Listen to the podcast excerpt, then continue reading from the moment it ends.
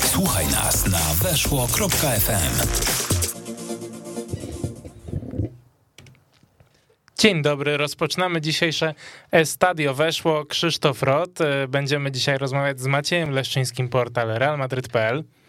Dzień dobry, Maćku. Dzień dobry. Dzień dobry. Dzień dobry. No i właśnie, ponieważ nie mieliśmy okazji sobie porozmawiać o tym, co się działo w no, wielce emocjonujący deadline day, czyli, czyli ostatni dzień okienka transferowego, e, no to właśnie Maciej, dzisiaj sobie o tym chwilę porozmawiamy. Nie udało się ostatecznie sprowadzić Kyliana Mbappé. Dla niektórych było to zaskoczenie, dla niektórych nie było to zaskoczenie, dla niektórych był to zawód, dla niektórych nie. E, na pewno rozmowę o Francuzie sobie odłożymy przynajmniej do stycznia. Wtedy podejrzewam, że będą jakieś oficjalne działania różne inne. Natomiast e, tak trochę rzutem na taśmę, wydzierając go z rąk PSG, udało się sprowadzić Eduardo Camavingę. Czy dla ciebie to jest bardzo dobry transfer, czy jednak poczekałbyś rok? No i przede wszystkim, czy to jest gość twoim zdaniem do gry na już? Ja bym chciał go zobaczyć w akcji przede wszystkim troszkę częściej niż e, mogłem to robić w poprzednich sezonach, e, bo też mam wrażenie, że e, Eduardo Camavinga to jest też taki chłopak, który gdzieś tam wybił się w wieku lat 16-17, wtedy zadebiutował w Ligue 1, zaczął grać regularnie, też miewał bardzo dobre mecze z tymi najlepszymi i dzięki temu też usłyszała o nim Europa no ale nie jest jeszcze zweryfikowany na takim maksymalnym poziomie, a wydaje się, że Real Madryt chciałby do tego dążyć, więc ja wstrzymałbym się na razie rzeczywiście z mówieniem o bardzo dobrym transferze. E, natomiast na pewno w swoim roczniku Kamavinga był łakomym kąskiem w Europie i Real Madryt ten wyścig wygrał.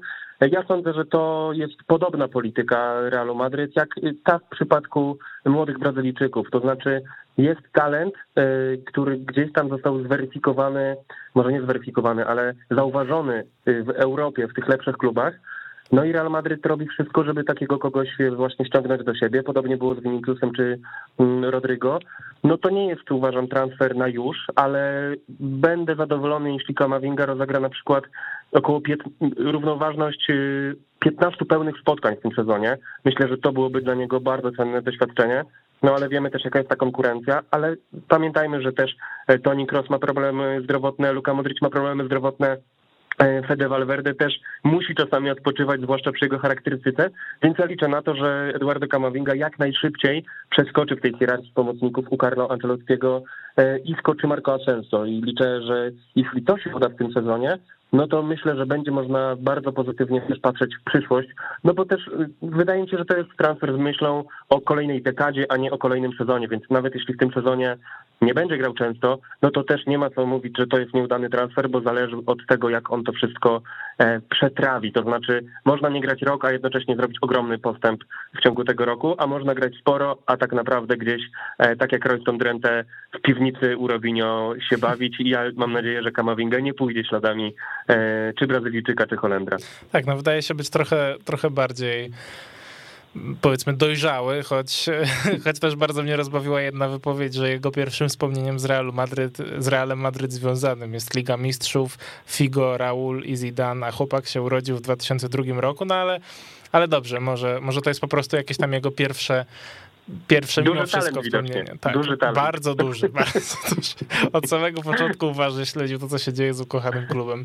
E, słuchaj, a e, bo wydaje mi się, że od kiedy tak naprawdę to nazwisko się pojawiło gdzieś tam na orbicie Realu Madryt, e, tak jak mówisz, no w momencie, w którym on zadebiutował w ligę, on to miał 16 lat. Więc już powiedzmy dwa lata gdzieś tam się ten Kamavinga przewija. E, i, I długo była taka, e, hmm, taka, taka fama szła, że to jest idealny następca Casemiro, że to jest nie czemu defensywny pomocnik. To jest, mam wrażenie, trochę bardziej taki piłkarz właśnie w stylu, w stylu Luki Modricia e, i e, rozumiem, że w takim razie nadal Antonio Blanco pozostaje tym no, pierwszym zmiennikiem Casemiro. Mnie się wydaje, że tak, natomiast wydaje mi się też, że gdyby, gdyby Carlo Ancelotti miał dostępnych wszystkich pomocników poza Casemiro, e, to, że nie uzupełniłby tego składu Antonio Blanco, tylko uzupełniłby na przykład Luką Modriciem, żeby cofał się trochę głębiej, e, może Tonim Crossem, który też grywał na tej pozycji. Oczywiście wypomina się Niemcowi te słowa, że on nie jest Casemiro, ale to nie chodziło o to, że on nie znosi grać na tej pozycji i żeby nie oczekiwać od niego nie wiadomo czego, tylko powiedział, że ma inną charakterystykę, że nie da drużynie tego samego, co daje Casemiro na tej pozycji, E, więc ja sądzę, że Antonio Blanco oczywiście jest tym teoretycznie pierwszym zmiennikiem Casemiro, no ale nie wyobrażam sobie, żeby przy zdrowych Valverde, Krosie, Modriciu i Isco, Asensio, Camavinze E, żeby e, Carlo Ancelotti stawiał na Antonio Blanco w pierwszym składzie, bo trudno mi sobie to w ogóle wyobrazić. A też e, z tego, co pamiętam, pierwszą kadencję Carlo Ancelottiego w Realu Madryt, no to pamiętam takie mecze, kiedy rzeczywiście to Luka Modryć był najbardziej cofniętym pomocnikiem Realu Madryt.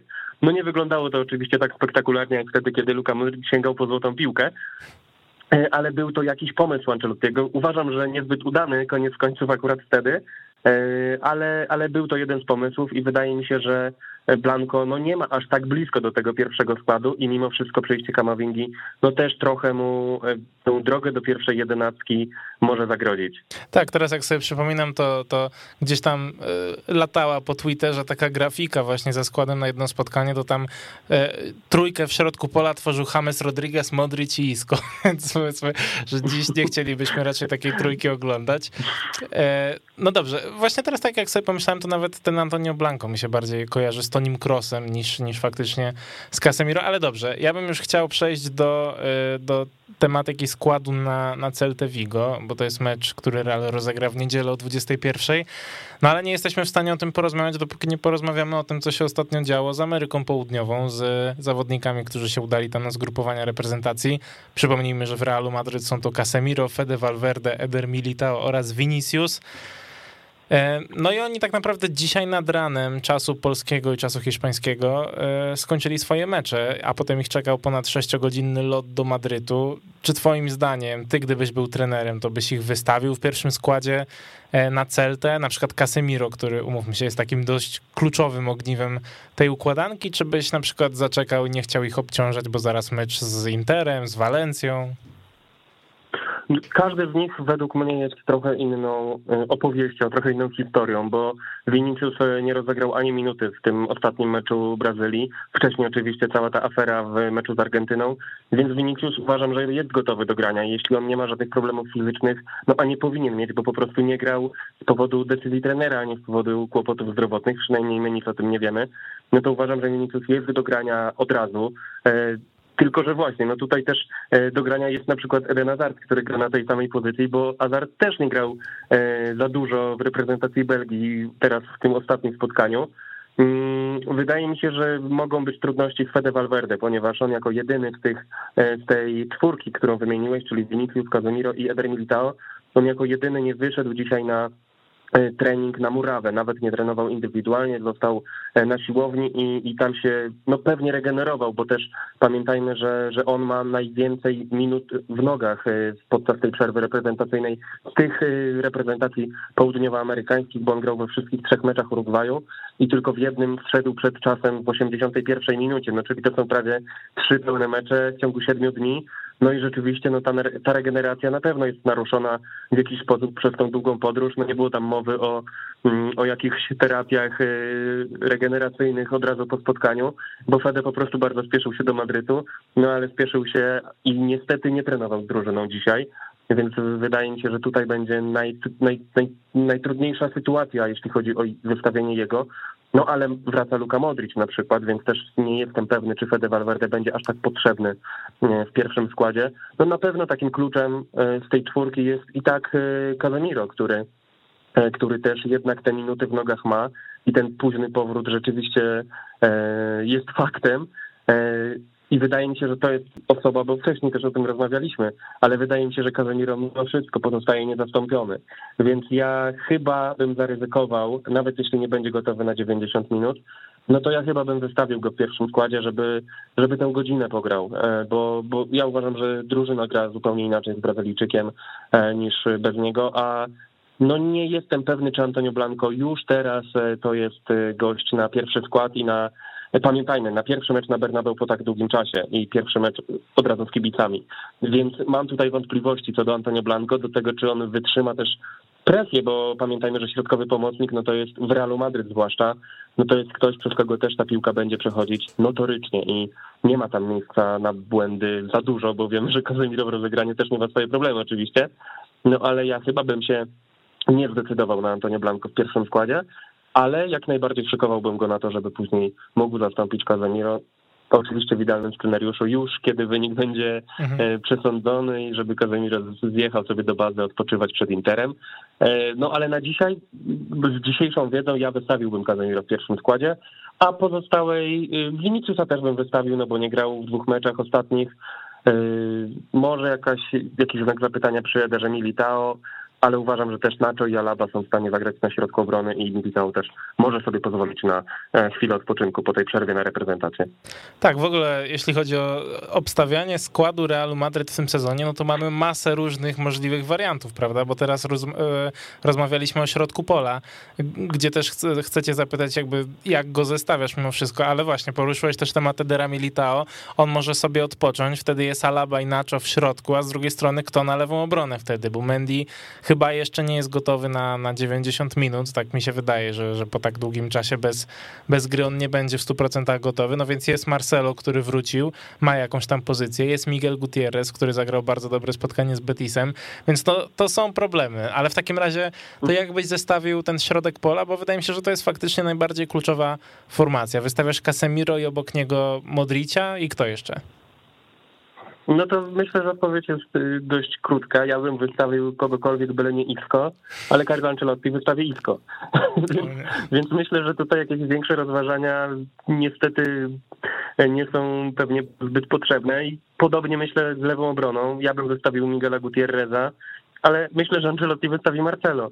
E, więc no to są tego typu problemy, powiedzmy, które sobie możemy, e, możemy sobie o nich dyskutować, ale koniec końców e, ja sądzę, że Ancelotti jednak nie odstawi tak szybko tych weteranów, czyli Marcelo i Isco. Jeśli oni będą zdrowi, no to będą grali. Zwłaszcza, że no umówmy się, że Isco też ma ten handicap w postaci urazów, krosa i no i tego Valverde, który bardzo późno wraca. Niedawno też kontuzję miał Modric, więc też Isco no i niestety spodziewam się Isco w pierwszym składzie. No ja rozumiem. Pamiętajcie, drodzy słuchacze, że jeżeli zobaczycie Isco i Marcelo w pierwszym składzie Realu Madryt, to e, może, może być zabawa na boisku. E, no, no. Co, jeszcze tak sobie myślę, e, już tak z perspektywy ludzkiej też, że ten powrót na Santiago Bernabeu um, i fakt gry przed własną publicznością po tak długim czasie, zastanawiam się, czy Ancelotti też nie patrzy na przykład na takiego Marcelo jako na kapitana drużyny, czy on w jakiś sposób nie zasługuje e, historycznie na ten występ. I oczywiście to jest bardzo trudne, bo każdy by chciał, żeby trener stawiał na, na ten aspekt sportowy. Wiemy, gdzie Marcelo jest w aspekcie pod względem sportowym, no ale właśnie, ja nie mam pewności, czy chciałbym 12 e, września pokazywać kapitanowi w takim meczu, że na niego nie liczę. I, I tutaj to też jest po prostu bardzo delikatna sprawa. Myślę, że bardziej pomógłby tutaj psycholog sportowy niż, e, niż my, którzy po prostu oglądamy mecze i, i lubimy sobie o tym rozmawiać. Więc wydaje mi się, że tutaj jest bardzo, bardzo twardy orzech do zgryzienia dla trenera. Tak, zdecydowanie. No nie można nie doceniać tego aspektu e, sportowego. Słuchaj, a w następnych tygodniach do kolejnej przerwy reprezentacyjnej tak naprawdę Real Madryt gra co trzy dni, więc jest to dość intensywny okres. Zaraz po meczu z Interem przychodzi e, wyjazdowe spotkanie z Walencją, która ten sezon zaczęła bardzo dobrze. Potem jest Majorka, która również zaczęła sezon bardzo dobrze. Potem jest Villarreal, Sheriff Tiraspol w Lidze Mistrzów oraz Espanyol na wyjeździe. No jest to taki kalendarz dość, e, dość wymagający, szczególnie te właśnie cztery mecze z Interem, z Walencją, z Majorką, z Villarrealem. Czy ty spodziewasz się tutaj jakichś właśnie zawirowań, bo wiemy, że te problemy fizyczne, no to w ubiegłym sezonie szczególnie potrafiły być udręką, natomiast tym razem no chyba można by oczekiwać, że, że coś tutaj się poprawi w tym zakresie.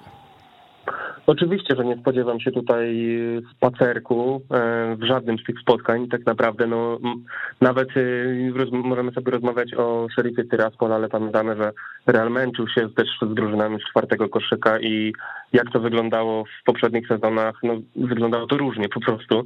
E, dobrze by było po prostu te mecze wygrać e, w Lidze Mistrzów, żeby jak najszybciej sobie zapewnić nawet nie awans, ale spokój, bo sześć punktów w dwóch pierwszych meczach, no to na pewno byłby spokój. Sądzę, że Real stać na pewno na komplet punktów e, w tych najbliższych kilku spotkaniach, no bo to są rywale tacy powiedzmy spółki średniej, to znaczy no nie przeceniałbym też przesadnie Walencji. No Walencja nie jest drużyną, która będzie liczyła się w walce o Mistrzostwo Hiszpanii. E, nie jest nią też Majorka, czy Villarreal, czy Espanyol. To są drużyny, na których te, kiedy, na, kiedy patrzysz na tych rywali, myślisz sobie, ok, no tutaj jest 12 punktów do zgarnięcia, no i rzeczywiście w Realu Madryt każdy wynik inny niż 12 punktów będzie w momencie straty punktów rozczarowaniem, no bo tak wygląda to zawsze w tym klubie. No ale ja też y, myślę, że Real Madrid bardzo dobrze zaczął ten sezon i 7 punktów y, na 9 możliwych podczas trzech wyjazdów y, na początku tego sezonu przy takich też brakach, problemach kadrowych, to jest bardzo dobry wynik. I teraz też liczę na to, że ci kontuzjowani zawodnicy, no między innymi właśnie Kroos czy Sebajos nawet, którzy na razie w tym sezonie w ogóle nie grali, no liczę na to, że oni wrócą i też pomogą, bo, bo środek pola to są płuca drużyny i sądzę, że przede wszystkim Krosa brakuje, no bo Sebajos to też umówmy się, że, e, że w styczniu prawdopodobnie już w, w Madrycie go nie będzie, będzie w Realu, ale, ale w Realu Betis e, prawdopodobnie, więc e, ale on też może pomóc w jakiś sposób, nawet, nawet w tym meczu z Sheriffem Tiraspol czy, czy ze Spaniolem, Terminarz uważam, że nie jest aż tak trudny, bo gra co trzy dni, no to też jest obowiązek i jakieś przyzwyczajenie Realu Madryt. Nie powiedziałbym, że ten terminarz jest bardzo napięty klubowy w tym, w tym okresie najbliższy, w ciągu najbliższego miesiąca. A napięty jest na pewno ten y, kalendarz reprezentacyjny i e, sądzę, że tutaj też ta siła Realu może polegać na tym, że, że nie wysyła już po 15 reprezentantów, E, podczas tych przerw, tylko, tylko troszkę mniej. No właśnie, a przechodząc trochę do tego, co się dzieje z reprezentacjami, no to pojawiły się takie, takie artykuły, że właśnie Francja generuje Realowi Madryt problem pod tym względem, że teraz kolejnym powoływanym jest kluczowy zawodnik Realu, czyli Karim Benzema. On zazwyczaj podczas tych przerw reprezentacyjnych miał spokojne dwa tygodnie, żeby szlifować formę e, w Valdebebas, ewentualnie sobie czasem no, odpocząć. Czasami Czasami ruszał do Dubaju, wracał z Dubaju i nie było go kolejne dwa tygodnie, bo, bo coś się z nim działo. Nie było to do końca wyjaśnione. Więc może i lepiej, że jedzie na zgrupowania reprezentacji, bo tam przynajmniej ktoś pilnuje tych zawodników i co oni robią. Oczywiście mówię pół żartem, bo, bo Benzema jest piłkarzem, który jest ultra profesjonalny w ostatnim czasie i jest, myślę, podobnym wzorem do naśladowania dla młodych piłkarzy, jak wtedy, kiedy Cristiano Ronaldo był w Realu Madryt. Mhm. No a oprócz tego na tych zgrupowaniach rozmawia cały czas z Kylianem Mbappé, więc też jest tutaj jakiś, jakaś forma agentury. E, no ale dobrze... Agitacji raczej niż agentury. Słuchaj, e, a idąc dalej właśnie, no wypada ten Karim Benzema pod tym względem, że jeździ na zgrupowania reprezentacji, e, więc jest tutaj trochę to obciążenie, a z drugiej strony masz e, takiego Luisa Enrique, o którym też chciałbym porozmawiać, no bo nam się właśnie kończy ta przerwa reprezentacyjna, a od pewnego czasu można odnieść wrażenie, że Luis Enrique się na piłkarzy Realu Madryt, w szczególności na Nacho po prostu obraził i on nie uznaje Nacho za obrońcę. Nie wiem, Nacho gra w golfa według Luisa Enrique. Y, czy ty, jak patrzysz sobie na te różne powołania, które, y, które wysyła Luis Enrique, dla mnie one są dość niezrozumiałe. Ja z jednej strony szanuję to, że on stara się wypróbować jak największą liczbę zawodników, żeby mieć jak największy pogląd. On sam mówił, że e, powołania wysyła do dwudziestu kilku piłkarzy, a obserwuje na co dzień e, ponad trzykrotnie więcej, więc no, ja to szanuję z jednej strony, a z drugiej powołania dostaje właśnie na przykład Eric Garcia, gdzie przynajmniej on gra w Barcelonie, więc było, byliśmy w stanie to wyjaśnić. Wcześniej nie grał w ogóle w Manchesterze City, a mimo wszystko zawsze był pewniakiem do kadry. E, no ale takim, taką ostatnią nowością jest dla mnie Abel Ruiz, piłkarz Bragi Bragi. On kiedyś grał w Barcelonie. I w tym sezonie w pięciu meczach ma gola i asystę, a e, został nową dziewiątką tej kadry. I e, chcę cię zapytać o to, bo widziałem, trochę są to moim zdaniem też teorie spiskowe, a z drugiej strony nie można też niczego wykluczyć, że Luis Enrique stara się trochę pomóc Barcelonie y, przy powołaniach do reprezentacji Hiszpanii, że on na przykład powołuje tego Abela Ruiza, żeby on mógł się pokazać, ponieważ Barcelona dostaje, dostaje potem pieniądze, y, jeżeli Bradze uda się go sprzedać. Ja w tę teorię nie wierzę z jednego powodu. To znaczy nie uważam, żeby Luis Enrique był na tyle głupi, żeby powoływać zawodników, którzy osłabią jego zespół i i nie chce mi się wierzyć w to, że działałby tak źle, na, że działałby na własną niekorzyść tak naprawdę. Oczywiście to są teorie, których nigdy, nie, nigdy nikt nie udowodni, bo nawet jeśli rzeczywiście coś takiego robi Luis Enrique, no to nigdy by się do tego nie przyznał, ale cała teoria dla mnie jest, y, jest bardzo grubym i nic mi szyta. Mm, mnie się wydaje, że problem w Hiszpanii jest jednak strukturalny, bo popatrzyłem sobie na napastników hiszpańskich, którzy dostawali powołania wcześniej. Y, mnie nie przekonuje żaden z nich. To znaczy, no, nie przekonuje mnie ani Mikel Oyarzabal, który jest bardzo nierówny, y, też w reprezentacji jest nierówny. Nie przekonuje mnie Rodrigo, który też w Leeds miewał momenty lepsze i gorsze. Y, takiej typowej dziewiątki tam szukać bardzo, bardzo ciężko. No Rafa Mir, Alvaro Rafa Mir jest takim zawodnikiem, mam wrażenie, ale też chyba on dopiero co skończył, w sensie skończył, on dopiero co grał w tej reprezentacji przecież U21. No właśnie i to ja mam wrażenie, że to są jednak problemy strukturalne, bo e, spójrzmy nawet kto z tych napastników powołanych ma najlepszą średnią e, bramek e, na, mm, na mecz. I to jest Ferran Torres, który też no, tak naprawdę nie gra na dziewiątce. I, i mnie się wydaje, że tam ten problem mm, będzie dotykał kolejnych pozycji, bo Hiszpania, spójrzmy na, na, na jakich pozycjach rzeczywiście La Rocha ma pewniaków. I nawet wspomniałeś tego Erika Garcia, ja na miejscu trenera nie wiem, czy też bym go nie powołał, no bo alternatywą jest na przykład Diego Jorente. No to wydaje mi się, że, że, że, że średnio e, z, tak, z wysłaniem takiego powołania. E, oczywiście jest też Nacho, ale Nacho nie dostał teraz powołania, wydaje mi się, że dlatego, e, że doznał urazu, który był też nie do końca nie do końca sprecyzowany, nie wiadomo było do końca, kiedy Nacho wróci do gry. I, i, I, nawet lepiej dla Realu Madryt, że Nacho tym razem powołania nie otrzymał. Oczywiście brak powołania na Euro 2020 był kompletnie niezrozumiały e, z perspektywy NATO, e, bo miał kapitalną końcówkę sezonu. Zresztą uważam, że w końcówce był jednym z najlepszych obrońców w całej lidze hiszpańskiej, no więc e, to rzeczywiście było bardzo dziwne zachowanie ze strony Luisa Enrique, że go nie powołał. No ale problemów, problemy się piętrzą, bo, bo na przykład to, że Marco Fajorente Luis Enrique nie potrafi wykorzystać, e, rzuca go na prawą obronę. Na szczęście dla Hiszpanów też e, ta prawa obrona za chwilę będzie wyjaśniona, no bo wraca Dani Carvajal, który wrócił w świetnym stylu. Te dwa ostatnie mecze w Realu Madryt były kapitalne. Mm, więc sądzę, że kiedy Dani Carvajal wróci do reprezentacji, a jeśli utrzyma taką formę, no to nie wyobrażam sobie e, innej opcji, no to Marco Fiorente być może będzie mógł przesunąć się do przodu, no i tam być może z takim zawodnikiem za plecami, ktokolwiek będzie grał na dziewiątce, będzie grał lepiej. No jest też oczywiście Gerard Moreno między innymi, no ale on mnie nie przekonuje w tej reprezentacji, szczerze mówiąc. I no to też y, nie jest według mnie piłkarz, który zrobi aż tak dużą różnicę i z dużą regularnością. Hiszpania ma, już nie ma najlepszych piłkarzy na świecie na każdej pozycji, tak jak było kiedyś. A właśnie, no jak sobie poszukamy pewniaków, takich, których powiedzmy, nie wiem, 9 z 10 kibiców by wystawiło, no to to są pewnie, nie wiem, Jordi Alba na lewej obronie, a Spiliqueta gdzieś w, gdzieś w obronie, E, Marco Fiorente gdzieś między pomocą a atakiem i no nie wiem, kto jeszcze. No może ten Ferran Torres obecnie, no bo ostatnio e, strzelał trochę goli w tej, w tej reprezentacji, no ale myślę, że ten brak pewniaków, brak szkieletu, no może jeszcze Sergio Busquets oczywiście, który ostatnio jest kapitanem tej kadry, e, no ale ostatnio po prostu Hiszpania, Hiszpanom brakuje jakości piłkarskiej i brakuje im liderów. I nie mam na myśli teraz braku Sergio Ramosa wyłącznie, bo, bo Ramos ciągle jest poza grą, trudno ostatnio w ogóle nazywać go piłkarzem, bo ciągle nie zaczął swojej przygody w, w koszulce PSG, nie widzieliśmy go jeszcze na boisku. Tak, w ogóle jeśli chodzi o Sergio Ramosa, nie zobaczymy. tak, jeżeli chodzi o Sergio Ramosa, to jeżeli gdzieś tam wyrzucimy z pamięci to, że on zagrał z Chelsea w maju, to jego poprzedni mecz to jest chyba luty dopiero, tak mi się wydaje. No więc właśnie, ja mam wrażenie, że Hiszpania ma mnóstwo problemów i e, Luis Enrique bierze je w jakiś sposób na klatę, bo firmuje to, ten projekt pod tytułem reprezentacja, firmuje go swoim nazwiskiem.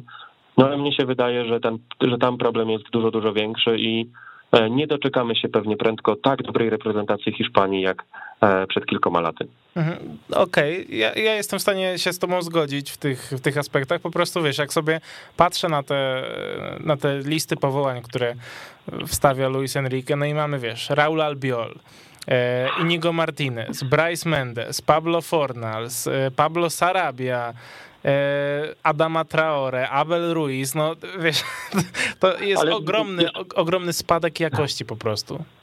Może będę trochę adwokatem diabła, ale mam wrażenie też, że teraz akurat Luis Enrique mm, podczas tych ostatnich powołań jeszcze nie myślał o takiej zmianie pokoleniowej. E, być może dlatego, że sporo jego zawodników grało na przykład i na Euro, i na Igrzyskach Olimpijskich, bo to było e, kilku ważnych zawodników i niektórzy teraz, tak jak Pau Torres czy Pedri, oni dostali wolne. No być może w nich jest nadzieja, tylko że no właśnie, według mnie to też nie są zawodnicy, którzy już dzisiaj są jednymi z najlepszych na świecie, więc Hiszpania, myślę, że przed nimi żmudny i długi proces. E, nie sądzę, żeby wyrobili się do Kataru. To znaczy na mistrzostwa pewnie awansują, bo są zależni teraz znowu tylko od siebie po ostatniej porażce Szwecji. No ale nie wierzę w to, żeby dostali się do strefy medalowej na Mistrzostwach Świata w Katarze. I nie będzie według mnie to błąd Luisa Enrique, nawet jeśli zaskoczy kilkoma powołaniami, tylko raczej kwestia no braku jakości, bo e, jak sobie spojrzymy na tę obronę, pomoc, atak Hiszpanii, no to tam wszędzie jest jakiś problem, a i z bramkarzami przecież też te problemy się pojawiały, bo e, i DH i Unai Simon no też popełniali różne, przeróżne gafy mhm. e, i też przecież była ta debata na Półwyspie Iberyjskim, kto powinien grać no i tak naprawdę taką debatę można otworzyć na każdej pozycji, no bo tak jak mówię, no według mnie nie ma tam pewniaków, nie, nie będzie tam też pewnych schematów, jeśli nie ustali się jakiegoś trzonu zespołu, szkieletu zespołu na trochę dłuższy okres i sądzę, że nie można już opierać się na przykład na, e, tylko na Albie i Busquetsie, E, i, do, i gdzieś znaleźć dziewięciu pozostałych, którzy mają coś, e, coś zrobić. Mhm. A jeszcze ostatnie pytanie pozwól, że ci zadam. E, na Twitterze taki analityk piłkarski, też dziennikarz Albert Ortega, bardzo mi się podobało, bo on w trakcie meczu Hiszpanii z Kosowem niesamowicie krytykował, niesamowicie krytykował środkowych obrońców.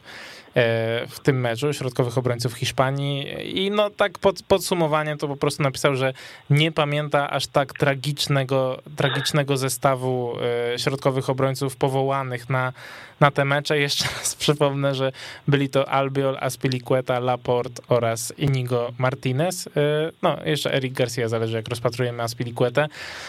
E, więc no, o to też się chciałem zapytać, czy wobec tego taki brak powołania dla Nacho, oczywiście teraz to była kontuzja, ale czy Nacho nie powinien być tutaj podstawowym wręcz zawodnikiem? Wiemy, że jest też Sergio Ramos, który oczywiście dopiero jak wróci, jak będzie grał, to może dostanie kiedyś tam jeszcze powołanie, e, ale czy to nie jest tak, że to jest ten najbardziej palący problem? No oczywiście, ja bym wystawił, ja bym powołał Nacho i jeśli byłby zdrowy, to grałby w mojej reprezentacji Hiszpanii zawsze. E, I jeśli Ramos by wrócił, no to też obok Sergio Ramosa postawiłbym właśnie na Nacho, choćby ze względu na fakt, że oni zdają się jak łyse bo grali razem w Realu Madryt przez e, długie lata i dzielili szatnie praktycznie przez dekadę. Więc, e, więc to jest dla mnie oczywisty wybór, że w przypadku, kiedy wszyscy są zdrowi i wszyscy są w optymalnej dyspozycji, no to Nacho jest obrońcą numer dwa w Hiszpanii i, i, i to on powinien grać obok Sergio Ramosa, no ale e, tak jak mówię, dla mnie niezrozumiała była ta decyzja na euro, ale teraz jestem w stanie Luisa Enrique w jakiś sposób rozgrzeszyć i jako kibic Realu Madryt cieszę się, że Nacho został sobie w Madrycie, mógł się spokojnie zregenerować i przygotowywać do tego maratonu, który nas e, czeka. No ale tak, jeśli Nacho będzie zdrowy i znowu nie otrzyma powołania od e, Luisa Enrique, no to no nie powiem, że będę zszokowany, bo, bo Luis Enrique na pewno ma jakiś swój pomysł i na pewno znalazłby jakieś argumenty. E, tyle tylko, że chyba coraz mniej osób te argumenty by zrozumiało i by się z nimi zgodziło, więc no dla mnie Nacho jest stoperem numer dwa, a jeśli Sergio Ramos jest kontuzjowany, no to Nacho jest stoperem numer jeden reprezentacji Hiszpanii. Dla mnie oczywiście e, może Luis Enrique widzi coś, czego my nie widzimy, no ale nie sądzę, żeby, żeby w Raulu Albiolu też e, pokładać dużą przyszłość, jeśli chodzi o reprezentację Hiszpanii. Tak, zdecydowanie jeszcze pozwólcie tylko, że na koniec przytoczę sytuację w grupie B eliminacyjnej do Mundialu w Katarze. Hiszpania zajmuje pierwsze miejsce, e, po sześciu meczach ma 13 punktów, natomiast druga Szwecja, która pokonała Hiszpanów podczas tego zgrupowania, ma cztery rozegrane spotkania i dziewięć punktów, więc jeżeli te swoje dwa zaległe mecze wygrają, no to Hiszpanów z pierwszego miejsca zrzucą, a myślę, że to będzie jakiś tam policzek dla tej reprezentacji, bo mimo wszystko Hiszpanię zawsze gdzieś tam wymieniamy wśród faworytów przynajmniej. przynajmniej. Ale Hiszpania ma ciągle jeszcze zaległy, to znaczy nie zaległy, tylko ma mecze z, ze Szwecją przed sobą, więc dlatego tam wcześniej wspomniałem, że jest zależna tak naprawdę tylko od siebie, no ale oczywiście musi z tą Szwecją wtedy wygrać, jeśli, Szwed, jeśli Szwedom nie powinie się noga. Tak, jak oglądałem to spotkanie, to raczej no, ciężko było odnieść wrażenie, że to Hiszpanie jakoś niesamowicie dominują w tym spotkaniu. Maciej, e, ja ci za dzisiaj serdecznie dziękuję. Był z nami Maciej Leszczyński, portal realmadryt.pl. Dziękuję bardzo. Dziękuję bardzo. Słyszymy się następnym razem, a ja was zapraszam na krótką przerwę. Ronaldo zachował spokój, podbiegł do linii bocznej, stanął, zrobił tę swoją pozę, jakby chciał znowu pokazać, to ja, to ja jestem najzajebistszym piłkarzem. Po tej wspaniałej bramce Cristiano Ronaldo, Real 2, Juventus 0. Weszło FM, radiowa Liga Mistrzów.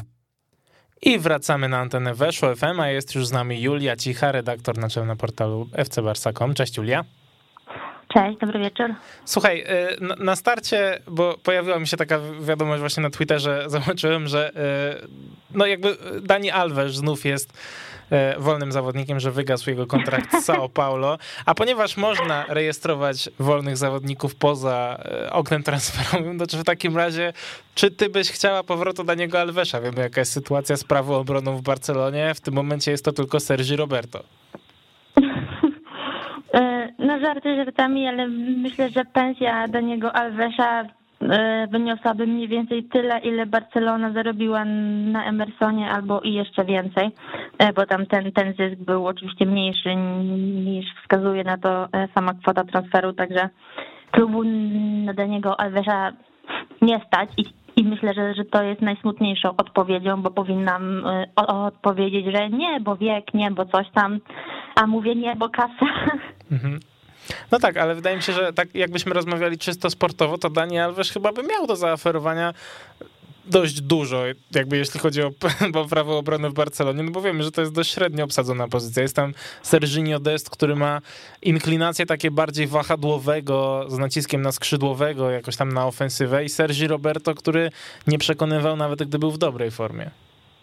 No tak, szczególnie, że każdy kolejny prawy obrońca w Barcelonie sprowadzany jest z etykietką nowego Alvesa. No i myślę, że, że e, samo to pokazuje, jak e, wspaniałym piłkarzem był i w sumie e, dalej jest Dani. Także jak na, na taki sezon no nie przejściowy, bo wszyscy się upierają, że on przejściowy nie jest, no ale no taki niepewny sezon, w którym tak naprawdę nie wiadomo, co się wydarzy, braki kadrowe są, są bardzo duże, to przy, przydałby się na pewno. Mhm. Dobrze, no to zostawmy, zostawmy trochę te dywagacje, bo tak jak mówisz, no raczej nie jest to y, zbyt prawdopodobne, natomiast gdzieś tam fajna byłaby to historia mimo wszystko ponownie go zobaczyć, a jak go oglądałem na Igrzyskach Olimpijskich, to formą mimo wszystko całkiem imponował. E, dobrze, więc y, z Maćkiem sobie wcześniej podsumowaliśmy to, co się działo ostatniego dnia okna transferowego. No w Realu Madryt nie było takiego trzęsienia ziemi, trzęsienie ziemi było w Barcelonie. E, wymieniono de facto, zamieniono Antuana Griezmana na Luka de Jonga z Sewilli. No i teraz mam do ciebie pytanie, czy, czy ty doceniasz pracę Laporty i e, Alemaniego podczas tego lata? Doceniasz to, że oni zeszli praktycznie z 200 milionów budżetu, e, jeśli chodzi o pensje i różne inne wydatki? Czy mimo wszystko jesteś trochę zawiedziona, no bo jak się oddaje jednego lata Messiego, Griezmana, to raczej nie można mówić o, o jakichś tak, takich super wysokich celach sportowych. Wiesz co, ja przeczytałam e, taką śmieszną opinię, że, że Barcelona wymieniła Antuana Griezmana, Luisa Suareza i bodajże 80 milionów euro na Antuana Griezmana. Także e, myślę, że, że coś, coś w tym jest. Wiadomo, że, że realia są, są, są teraz inne. Ale Wydaje mi się, że przede wszystkim priorytetem klubu i, i Laporte Alemaniego było zejście z tych, z tych wydatków na e, pensje i pod to były podporządkowane decyzje mm, także sportowe. No, w pewnych granicach oczywiście tutaj pomijam Messiego, który, który jest osobną historią, ale myślę, że to jest mm, mimo wszystko spory, spory sukces, bo też e, obniżki wynagrodzeń kapitanów, tak teraz się mówi o, o negocjacjach z Umtiti. Media też donosiły, że, że Pjanić bardzo mocno zszedł, zanim, zanim odszedł na wy, wypożyczenie. E, no więc to jest z pewnością e, bardzo duża praca. Wydaje mi się, że teraz na, najwięcej zarabia Coutinho, a później jest już bardzo duży przeskok do kolejnych piłkarzy, którzy mają wynagrodzenia no, na poziomie takim normalnym, wcale nie jakimś e, super niskim, ale takim, jaki powinien być w, w czołowym europejskim klubie. Mhm. Także tutaj w pewien sposób jest to wyprowadzanie klubu na prostą, być może kosztem wyników w tym e, e, sezonie, to się okaże dopiero. No i czy jestem rozczarowana? No trochę jestem rozczarowana takim takim improwizowaniem to tak to trochę wyglądało, że wszystko było robione na ostatnią chwilę i jakby dużo lepiej przy, przyjęłabym te wszystkie działania, gdyby one się wydarzyły, nie wiem, na tydzień przed zamknięciem okienka.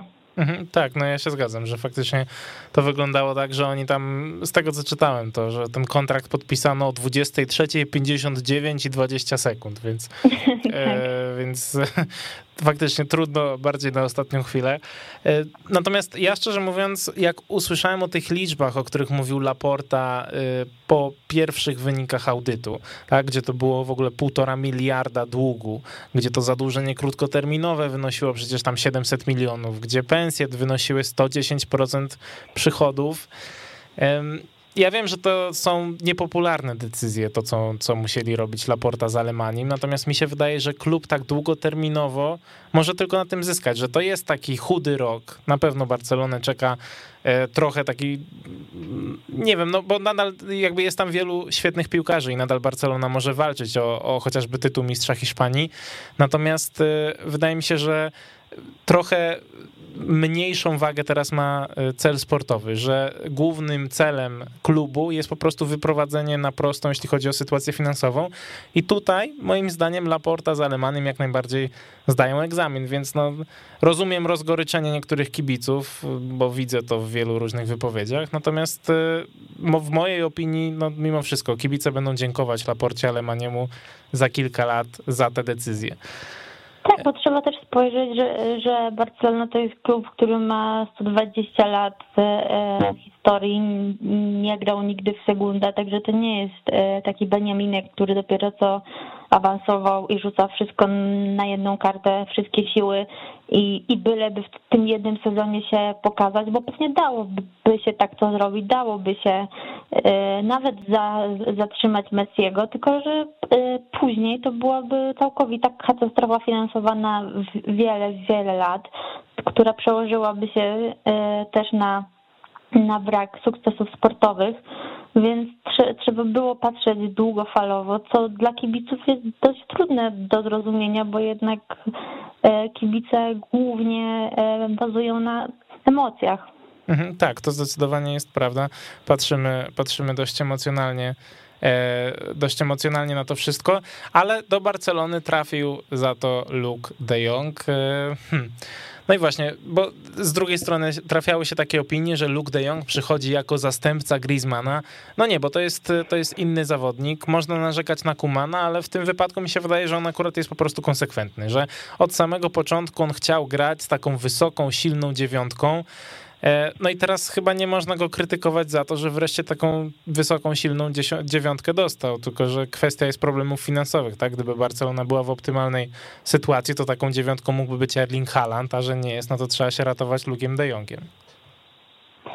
Ale też e, nie można krytykować trenera dla samej krytyki. No, on od początku chciał, chciał taką właśnie dziewiątkę, chciał, chciał napastnika o trochę innym profilu, którego w Barcelonie e, tak naprawdę nie, nie było od wielu lat. No, e, być może Martin Brightwhite, ale on też nie do końca, bo on jednak może grać z boku też.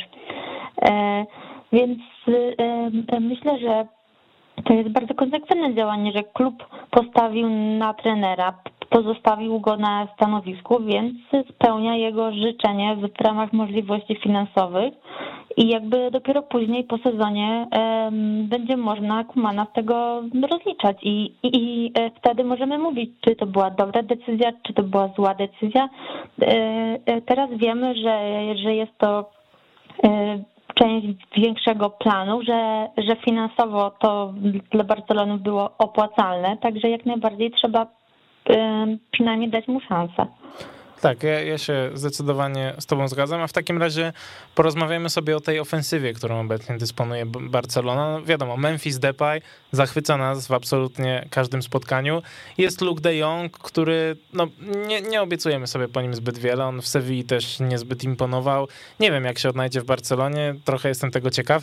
Natomiast kolejnym takim nazwiskiem, które gdzieś nam się przewija od pewnego czasu jest Ansu Fati i wydawało się po tych filmikach z treningów, które do nas docierały, gdzie on strzela świetne gole, dobrze się czuje na boisku, że ten powrót jest tuż, tuż. No i okazuje się, że jednak nie jest tak tuż, tuż, że jeszcze trochę na Ansu Fatiego e, poczekamy. Mi się wydaje, że to jest naturalne po tak długiej kontuzji, po tak długiej nieobecności. Natomiast czy nie jest tak, że w Barcelonie jest trochę taka niecierpliwość, jeśli chodzi o Fatiego, że wszyscy by go już chcieli widzieć na boisku i niby rozumiemy, że to jest długa kontuzja, a z drugiej strony trochę jest niepokój, że to się tak przedłuża. No tak, na pewno. Myślę, że wśród, wśród fanów na pewno pojawiła się taka mm, niecierpliwość i też trochę niezdrowe oczekiwania, bo ludzie oczekują, że, że on po roku, a, a to jest wciąż 18-letni piłkarz, tak, e, wyjdzie na boisko, mm, na boisko po roku bez gry i będzie grał tak samo znakomicie jak, jak e, wtedy. No, moim zdaniem to będzie mimo wszystko spore rozczarowanie, bo Owszem, Ansu może wrócić do swojego dawnego poziomu, może się jeszcze rozwinąć, ale nie od razu, bo, bo jednak no, nie oszukasz ciała, tak? On musi mm, wejść w ten, w ten przysłowiowy rytm meczowy.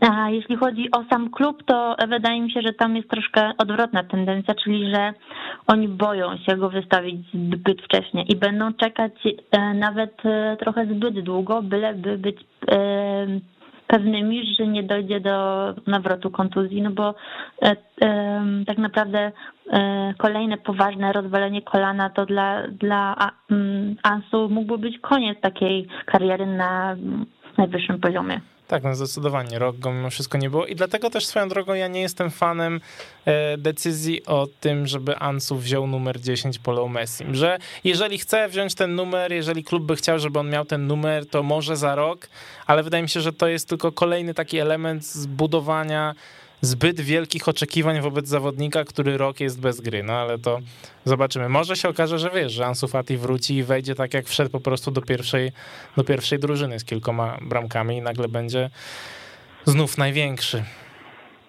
No, ja to raczej jestem w takiej mniejszości, która trochę nie, nie czuję tej, tej magii dziesiątki i ja szczerze mówiąc byłam za tym, żeby dać ją wręcz mniej ważnemu piłkarzowi. Podobał mi się pomysł, e, żeby dać ją Coutinho, bo on już e, psychicznie i tak e, no, ma się kiepsko, mm, nie daje rady presji. Także gdyby mu to dorzucić, to by mu to zbytnio nie przeszkodziło. Być może by to trochę odczarowało dziesiątkę, a teraz jest takie budowanie trochę nie, niezdrowych oczekiwań i być może sam, sam Ansu chciał, bo mm,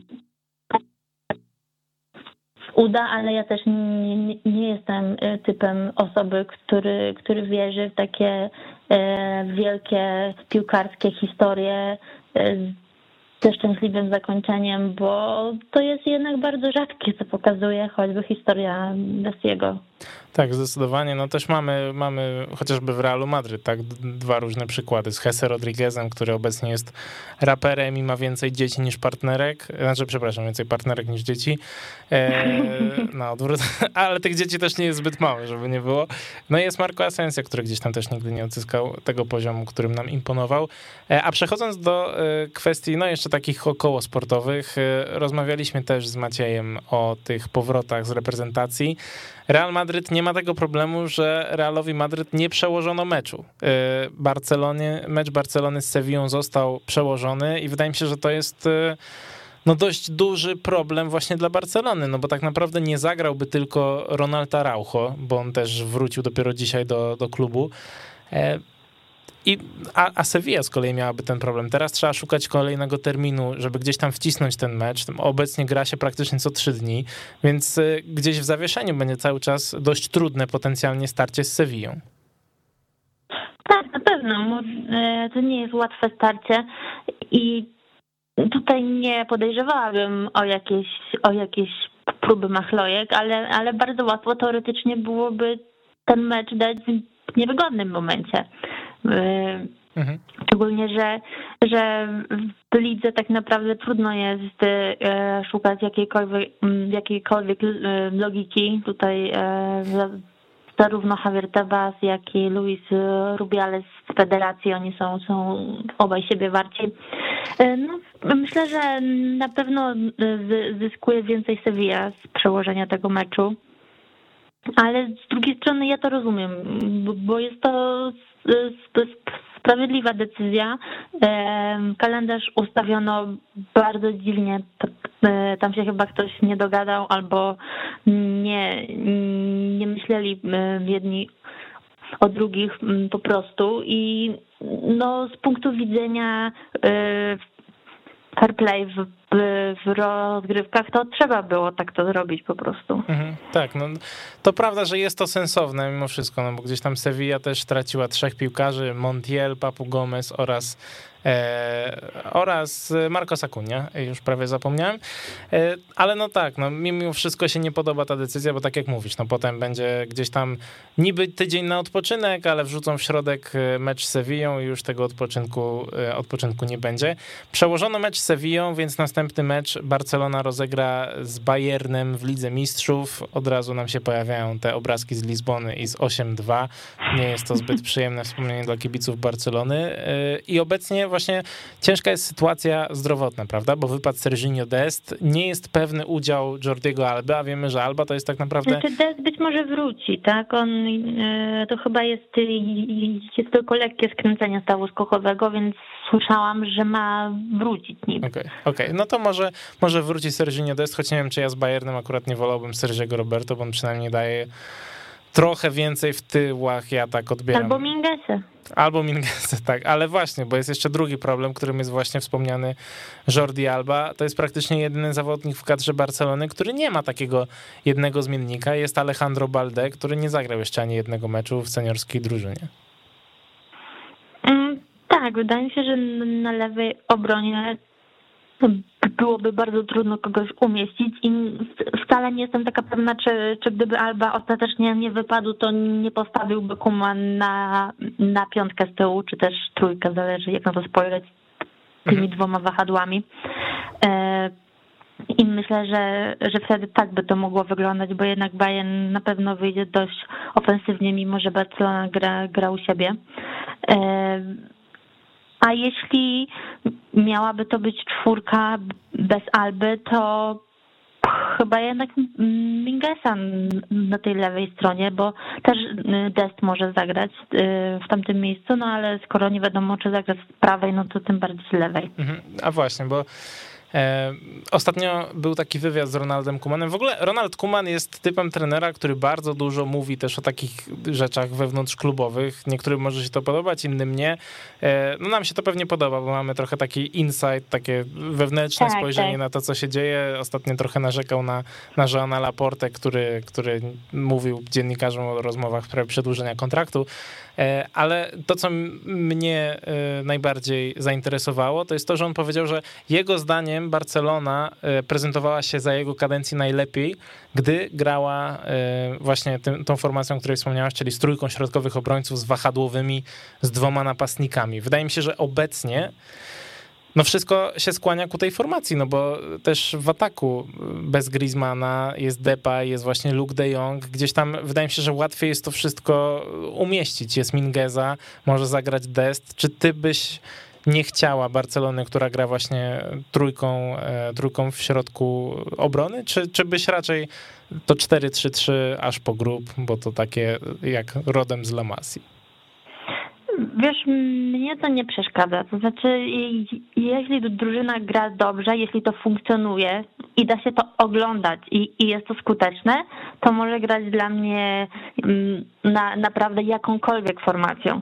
Ja nie jestem z grona tych takich mm, krufistów i to nawet e, nie są krufiści tacy stricte, ponieważ to są osoby, które tak jakby nakładli do głowy, że, że krów to jest 4-3-3 i nic więcej. I, i, I, tylko powtarzają to jak, jak, jak taką mantrę, a tak naprawdę i, i właśnie to stara się odczarować sam, sam Kuman w tych swoich wypowiedziach.